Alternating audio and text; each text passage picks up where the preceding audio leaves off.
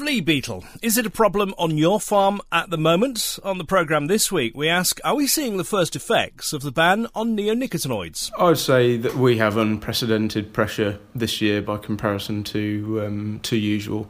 It's just one issue we'll chat about with farm manager Ollie Smith, and later we'll discuss the importance of being an open farm all year round. What we really need to do as an industry is engage with our public. And this is one thing we've not been very good at. Plus, hear what happened when I took a tour of Open Field. The Week in Agriculture.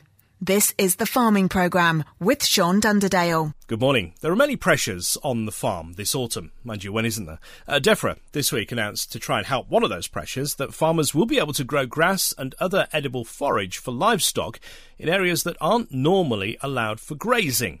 It's to help build up reserves again after many had to break into winter feed over the summer to feed their animals. It's after the EU's ecological focus area agreed to relax the rules on crop requirements, which usually, of course, insist that certain areas must be left fallow. Well, the ongoing impact of the summer drought is just one pressure on our farms, one of many, as I say. This week, I paid a visit to Stourton Estates on the edge of the Wolds to chat with farm manager Oliver Smith about how life is on his farm at the moment. A good lot of the oilseed rape is now going. Um, some of the sort of last drilled stuff is struggling a little bit under pressure from flea beetle um, and actually a little bit of dry condition. Um, we have had the best of a bad lot here. We had quite a lot of uh, quite a lot of rain in August, which helped out by comparison to an awful lot of other places I do know. I have a friend down um, down in the south of the county near Grantham whose rape is nearly entirely a write-off. It's just sat there, not grown, a good lot of it. So, uh, like I say, we are fortunate in that respect. But uh, yeah, and we're just getting limbered up, ready for winter cereal. Uh, hopefully, barley will be going in the end of this week. We've got a bit of craft barley, um, which is a winter malting variety going in, and then into October we'll start drilling wheat. Um, timings of each field will depend on blackgrass pressure as always, mm. with, uh, trying to, to tackle the blackgrass. Flea beetle as well. A lot of people are, are, saying that you know it seems particularly bad this year. Is it? Um, I would say that we have unprecedented pressure this year by comparison to um, to usual. Uh, obviously, there's a lot of noise made about the neonicotinoid ban. That's bound to have helped us in the past, uh, and I'm sure that that's why we haven't had to do a broad spectrum um, spray of uh, any sort of insecticide before. Um, I think last year we treated 10% of the crop, and this year, by the time I'm done, we will be on um, 100%. And obviously, you know that's not going to change, is it? By the looks of it, with the neonics and everything. So it's uh, it's a pressure that's going to continue, I guess. Yeah, the the hope is that we retain neonics at least on a derogation for sugar beet because uh, we could see, um, I was talking to our fieldsman last week, we could see up to 60% yield reductions in the worst cases of virus yellows, uh, and there literally is nothing else um, as far as sugar beet is concerned. So there is a very small chance that we will retain that on an emergency derogation this year, but it is only a very small chance. Um, I believe that we've got to wait for a few of our cousins in Europe to make their minds up before we find out ourselves. But uh, yeah, I I was getting towards a point on this farm where we could manage without any field scale applications of um, insecticides applied through a crop sprayer, and I thought that that was a you know, pretty good place to be in. Really, uh, we were seeing a, a proliferation of um, wild English partridge, for example, which um, I'm sure is in no small part down to an increase in uh, general insect life around the place. Venison, of course, um, increasing in popularity. How how was the summer for the deers? I mean, presumably they need feeding, they needed keeping cool. Uh, there's plenty of trees, I guess, but it was a really hot, dry summer, as we know, wasn't it? Yeah, we don't really struggle for for water here. There are a, uh, a, series of ponds that run through the estate. We were very, very short on grass. Mm. We had to uh, supplementary feed beef nuts and barley and also some of the earlier silage cut. Mm. We actually did a fairly late cut of silage on a, a mixed herbal grassland. Um, and it yielded an awful lot more than we were expecting. So we're okay now for winter forage, but I appreciate there are an awful lot of people who aren't. And how many uh, deer have you got here? Uh, we've 120 breeding hinds uh, and all the followers. Uh, we've been retaining our females up until this year. So this year will be the first full crop. And the venison business going well? Um, it is a developing part of the business. Um, like I say, this year will be the first full commercial year. So the the animals that we're starting to sell now are the you know the first commercial part. Talks about neonics and the other pressures on farming at the moment. The agriculture bill is, is going through Parliament right now. What would you like to see? What, come next March, when we're probably going to be out of Europe, who knows, with Brexit, the agriculture bill at the moment, what would make your job easier? If, if government ministers are listening now, what can they do to, to make life a bit easier here on the farm? Right now, a few uh, hard and fast definitions of all the woolly terminology that occurs within it, um, particularly this uh, public good. You know, I think I know where Michael Gove his heading with it, and you know, while I don't agree with everything that he's doing, there will be opportunity within what he does. I would like to see some focus on production. I would like to see some emphasis on production because, after all, and I forget who I quote, but um, unless we're in the red, we can't be green. So uh, yeah, we just need to see some focus on on actual production and not all to do with making us into a parkland. As Oliver Smith, farm manager at Stourton Estates. We'll hear more from Oliver later as we'll look at how the farm itself has diversified to, if you like, guarantee its future and how it's engaging with those of you not in farming as well. As a bit later on. First, our agronomist Sean Sparling was listening with interest to what Oliver had to say there, especially uh, about the flea beetle and the thorny issue of neonics, wasn't you, Sean? Well, yeah. Uh, good morning, Sean. I couldn't agree with Ollie more, and anybody that's listened to me for the last two decades droning on about this knows exactly how I feel about uh, registration and the loss or the maintenance of active ingredients within our industry. If you look at the neonicotinoids on sugar beet and on cereals, that is precision engineering and precision farming at its best. We're putting an insecticide directly onto the seed, so there is no need to spray broad acres, there's no need to spray non-target creatures. We're directing it at the, the pest which is likely to cause the problem. That sublime is, is not too big a word to describe what we're doing with those seed dressings. But now the EU and Michael Gove have stepped in, and we've got politicians deciding that actually we don't want that anymore because there are so many voters saying they don't want them that I think we'll just ban them. And then that's good because we get plenty of votes. The problem is it's a form of social engineering which has caused people to think these things are bad. Um, with the onset of Twitter and Facebook over the last few years, Anybody can say whatever they like about any subject, anything, or any person with complete impunity. And the more people that read that, these things go viral. People read something, they believe it to be an absolute fact, and it's based in conjecture and misinformation, very cynical misinformation in some cases. So, what we now find ourselves in the position of, instead of science deciding that we can't use something because it's unsafe, We've got science saying these things are safe. They're safe to us. They're safe to the environment. They're safe to the bees. They're safe to the non-target species. They're much safer than the alternatives. You've got politicians saying, well, we read somewhere that they're not. And all these people are saying that they can't be. But these people aren't scientists. They are, however, voters. Therefore, we're going to get it banned. That is a very worrying situation. Because make no mistake about it, 60% is a very conservative estimate for a yield loss in sugar beet if we get beet western yellows virus. If you couple that to the other thing neonics are controlling. So the soil pest complex, simple as the springtails, the, the millipedes in the soil, the pygmy beetle, um, you can add another 20% onto that. So all of a sudden it's 80% yields loss. The replacement insecticide we would have to use would be an overspray of a pyrethroid, um, maybe two, three, four oversprays of pyrethroid, which were going to be largely a waste of time because we've been relying on pyrethroids for so long because all our other groups of actives have been taken away from us since we got neonicotinoids, seed dressings on the sugar beet and the wheat, that the bugs and the grubs are resistant to pyrethroids.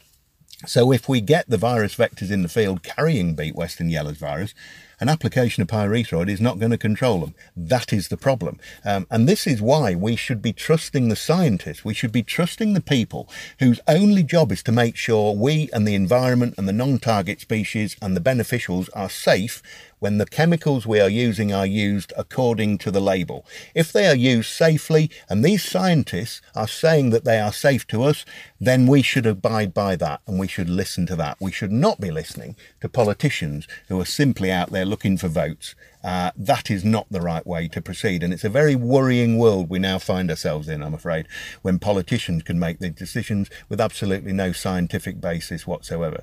Um, I mean, it, it's as big an implication on cereal, Sean, to be honest, because BYDV, barley yellow dwarf virus, you know, we get grain aphid, rose grain aphid, bird cherry oat aphid carrying the virus in their saliva.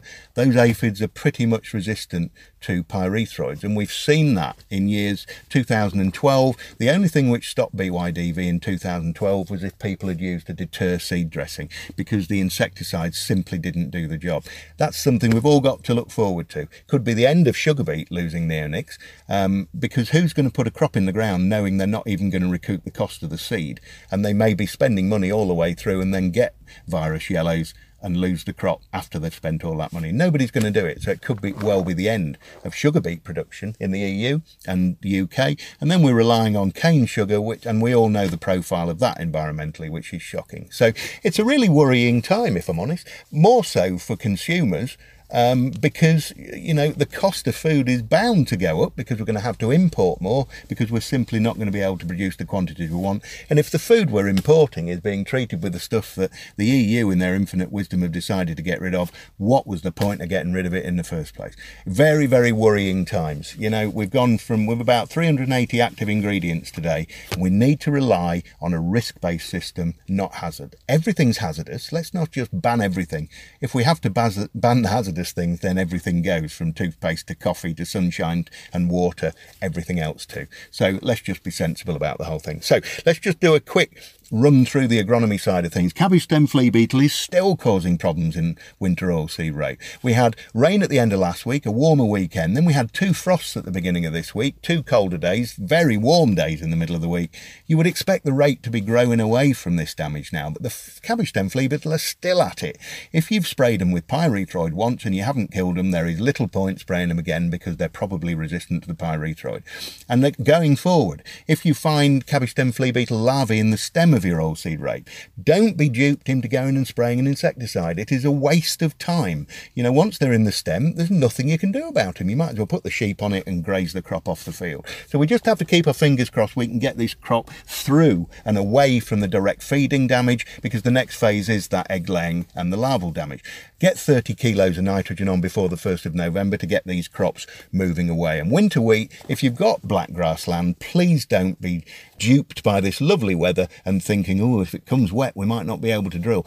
If you drill wheat into bad black grassland and the black grass comes up with the wheat, it won't matter how much preem you put on, you will not control the black grass. You have to be sensible about it. Let these stale seed beds do their job. Chip them over, get a flash of UV light into that seed bed. There's a bit of moisture there. The black grass should come. But please don't jump too soon because it will pay dividends for you to give it another two or three weeks and get some of this black grass out of the way with glyphosate. The only way to control black grass in a crop is to use every tool available to you. Cultivation, cultural methods, stale seed beds, preems, herbicides, all of those things are vital. Seed rates, all vital. But if you get two or three of them wrong, you're up against black grass all year. So uh, let's hope nobody caves in this week and goes drilling wheat on black grass land. Fingers crossed. Thank you. Sean Sparling of Sparling Agronomy Services. Each week here on the programme, we get the latest grain market news from the team at Open Field. Indeed, we'll hear from Rebecca in a short while. But if you're eating toast at the moment, especially if maybe it's a slice of Warburton's, then the grain that's gone into your loaf will have been supplied by the team at Open Field. Likewise, if uh, you eat a BLT sandwich from a certain supermarket chain, the pigs that make up the bacon will all have been fed by grain from Open Field. Recently, I paid a visit to its Colsterworth base on uh, Honeypot Lane to find out a little more about what they do. Phil Crowther is commercial manager there and showed me around. So, currently at the moment, we're processing um, wheat and barley seed. Um, for farmers to plant um, anywhere between now and the and, and, the end of December for the um, winter cereals. So that's what we're doing at the moment. We're taking orders, treating them to the farmer's specification, and delivering them to farm, ensuring that they're right first time. And it's important, isn't it? That getting it right first time is very, very important, both for yourself and for the farmer. It is. It's the farmer's livelihood at the end of the day, and he's got to plant it and then have a crop at the end of it, and that will be his his income for the next year. So it's very, very vital that we get it get it right, not just in terms of seed quality, but the advice that we provide the farmer. Just talk us through where we've just been. Yes, so we went down to the um, seed plant and we had some RAGT gravity on the line and we were watching it going over the pre-cleaners um, and then into the clean bins. Um, we were also watching um, some of the logistics around um, lorries tipping and, and lorries loading finished product onto onto curtain siders for the um, to be delivered to farm. Have you been impacted by the the early harvest, by the hot summer we had? We've certainly been impacted by that. Um, in terms of rapeseed, the lack of rainfall ahead of plantings has, has made farmers have come on very, very last minute, and it's understandable. They're not going to want to um, pay for seed that ultimately they then can't plant.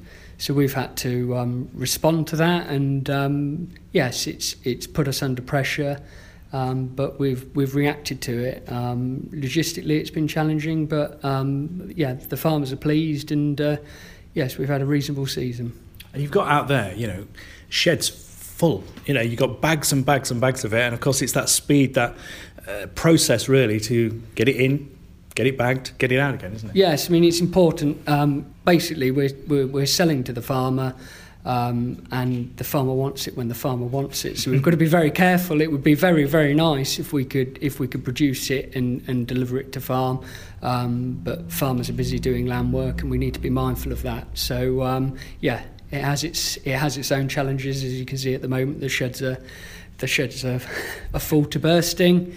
Um, but yeah, the farmers now, we've got some on chasing for seed, so um, we're going to get that to farm and turned around very quickly. And, it's coming in from right around the country, isn't it? Not, not just locally. No, we have seed growers geographically dispersed. It's good for many reasons. Some is if we have some in the south, we get it off earlier for those growers that want to get on and, and, and drill earlier. It also spreads our, our risk.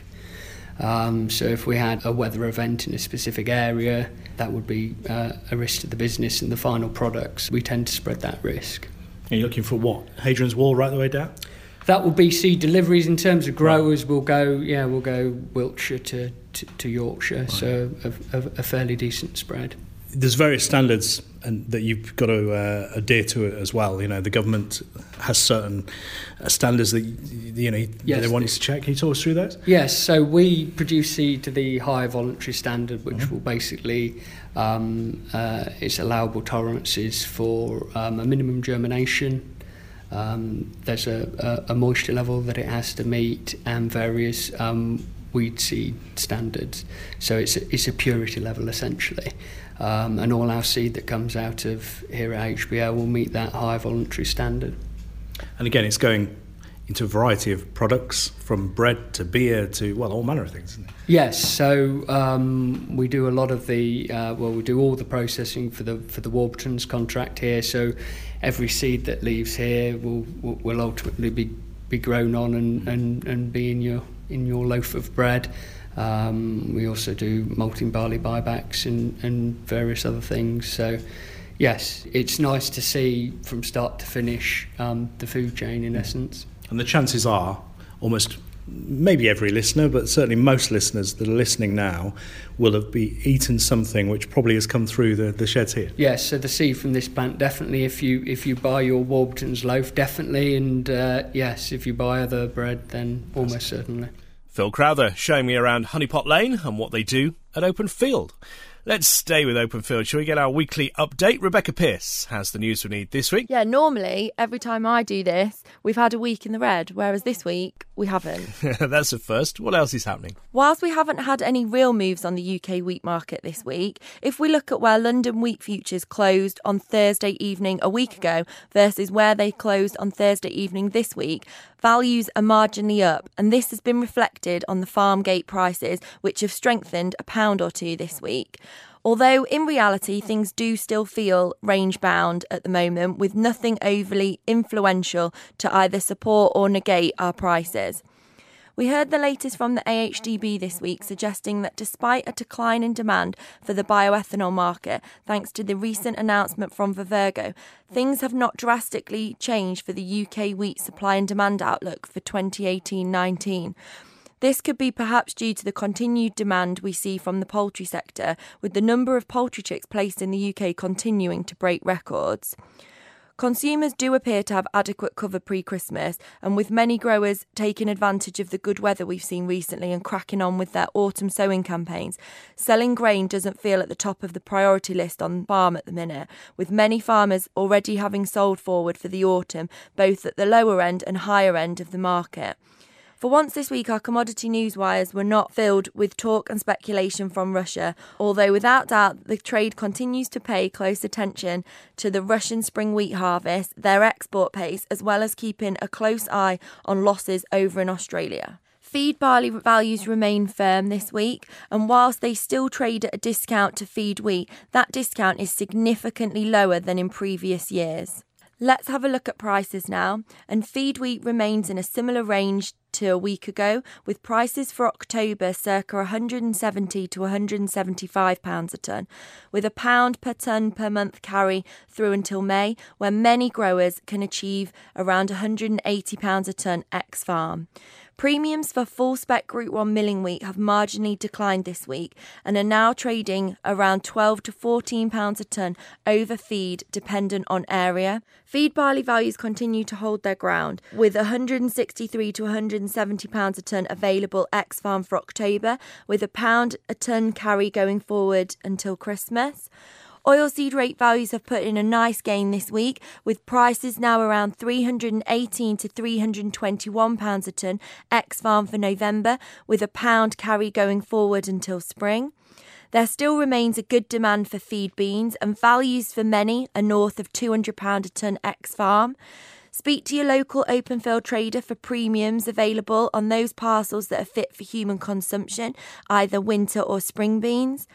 With autumn sowing fully underway, let's just have a look at current values for harvest 2019, as despite values easing from recent highs, they still represent a strong opportunity for margin at the farm gate with Harvest 19 feed wheat trading around 151 to 155 pounds a ton ex farm, and Harvest 19 feed barley trading at 133 to 139 pounds a ton ex farm, and Harvest 19 oilseed rape trading at 305 to 310 pounds a ton ex farm.